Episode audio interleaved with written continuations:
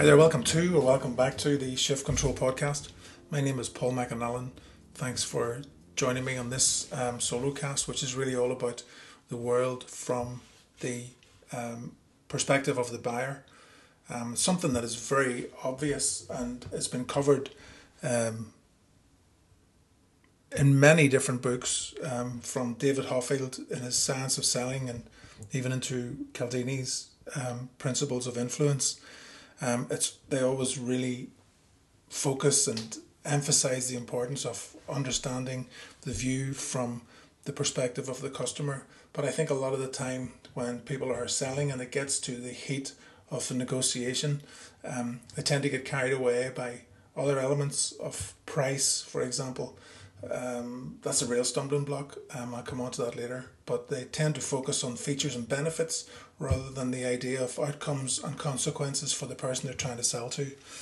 Some research that I've been reading this morning, um, which is headlined um, "What Winning Salespeople Do Differently," um, and I'm going to write it and, write up on it in the blog for this next couple of days. But some of the information is really important um, to, to kind of share now. Um, what differentiates really, really high performance salespeople from the average performers? Um, and there are 10 points that I'm going to go through now, but most of them really focus on those soft skills. Most of them are about engagement, about attitude and behavioral thinking, about trying to see the picture from the eyes of the, the customer, trying to see the picture in the other man's head, which is a mantra that a couple of my clients tend to um, chant quite a lot, and it's evidently very successful for them because, um, as they've proven in their respective businesses, um, one of the things that's really important is that they, they the, the prospective buyer feels that they've been educated, either with new ideas or new perspectives. So to be able to fully educate somebody, that means that you have to have, a, at the very least, a high, the same as or a higher level of intellect than the person you're selling to on the subject matter. Um, on the subject matter that's important to both of you. I don't mean academic intelligence. I don't mean emotional intelligence. I mean intelligence on the product or service that you're trying to sell and with which to satisfy the need of the other person.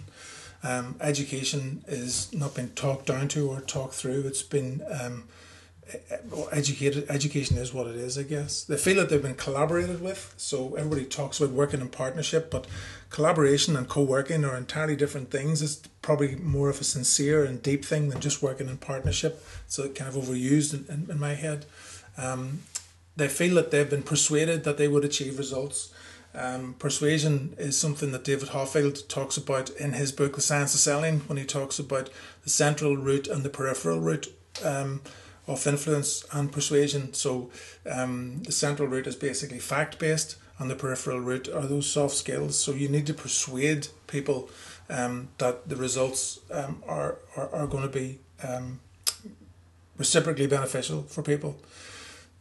Buyers felt that they've been listened to. Um, one of the things that I try and encourage people in my sales seminars is that whenever they're selling is um, or they're engaged in conversation rather than just selling is that they're trying to ask questions that will suck information out of the client. So you're typically looking at a, a talking listening ratio to about um, 20% talking, 80% listening because it's really what you do with what you've listened to that's important.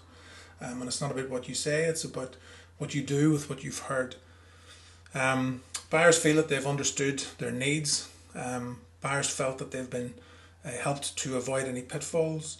Um, buyers felt that the salesperson has crafted a compelling solution. So within that comes the notion of storytelling. Um, so again, the idea that you're able to craft your story. Um, and storytelling is not just some kind of like once upon a time. Storytelling is telling your brand story, telling the rationale. They've been able to explain um, and articulate either in long form, short form, or very brief form um, how you can add value and where that value comes from.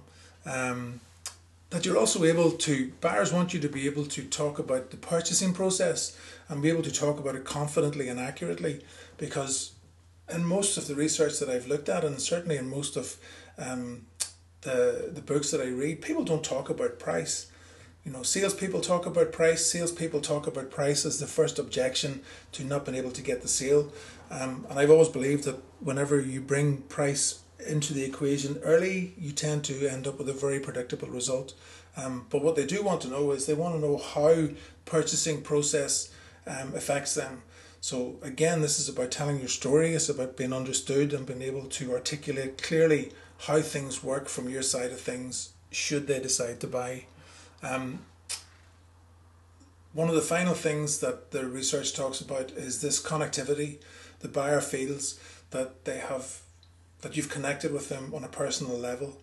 Um, Rachel Botsman in a brilliant TED talk and um, B O T H S M A N, I think is how you spell it. But Google Rachel Botsman and TED talk, and she talks about how trust has been changed over this last ten or fifteen years. Um, well, she doesn't talk about the 10 or 15 years, I think I'm talking about that, but it's really where institutional trust has been turned on its head. So typically, those big institutions like the BBC, like the media, like through the Leveson inquiry, um, through the Catholic Church, through um, finance and the bank, um, through the Orange Order, whatever you want to talk about, but the bigger institutions that have had um, a firm grip on a people for this last number of hundreds of years, that trust has been turned on its head and people are walking away from that and, and it's now into more intimate trust. And she talks about examples like Uber and like Airbnb, where you're completely happy to trust an entire somebody you've never heard of, and you're going to spend time in their house, and they're also going to trust that you're going to come in and you're not going to um, destroy either their taxi and um, the accommodation that they supply. So it's that level of inverted trust um, where you have to trust the idea first, then the platform, and then the person. And that goes counter to a lot of salespeople who really want to establish personal trust very, very quickly in the relationship. It's not really about that. You know, people don't really get into sales negotiations to make friends. Um, it helps if you get on, um, and it's important that you can connect personally, but it's not the most important thing. It is important, but it's not the most important thing. And finally, um, a they talk about value. The, the buyer talks about the importance of perceived value and actual value, um, how you are able to articulate that value um, throughout the sales process, where actually closing the sale, um, and it sounds just really poor language to use, but closing the sale starts at the very beginning. Um, and when you're presenting, um, you're establishing rapport and establishing credibility that you are able to also at the same time display value and um, I think that's really important. So yeah, it's just a very uh, quick podcast on that because I think it's important that in, in the heat of battle and whenever you're working really hard to go through your sales pipeline and whether it's to try and crack new opportunities or whether it's to try and push people further through the pipeline, you've got to remember really what the buyer wants from this. You know, do they want to be called four or five times?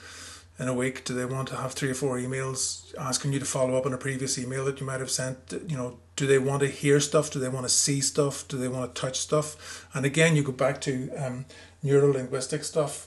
Um, and I'm showing my ignorance there. I'm just calling it neuro linguistic stuff, but the audio, visual, kinetic, kinesthetic, and digital. Um, you know, just don't tell people stuff. The amount of salespeople that I work with who refuse to present anything to their their their buyer, they just want to talk it through because they make the claim that oh the buyer doesn't have time. You know, the buyer doesn't have time to look at something really.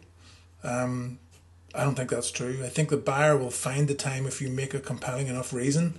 And I think that uh, gone are the days when you can just talk through the chat with somebody, especially when you're talking about complex processes or you're talking about statistics or figures. I don't know how you can expect your your subject to be able to understand and comprehend fully what it is you're trying to say um, if you just present in a very one dimensional way. I hope that makes sense. Um, Listen, thanks for, for joining me for this very short podcast. Um, I'm going to refer in the notes to some reading materials, but I would suggest that you get your hands on David Hoffeld's um, Science of Selling.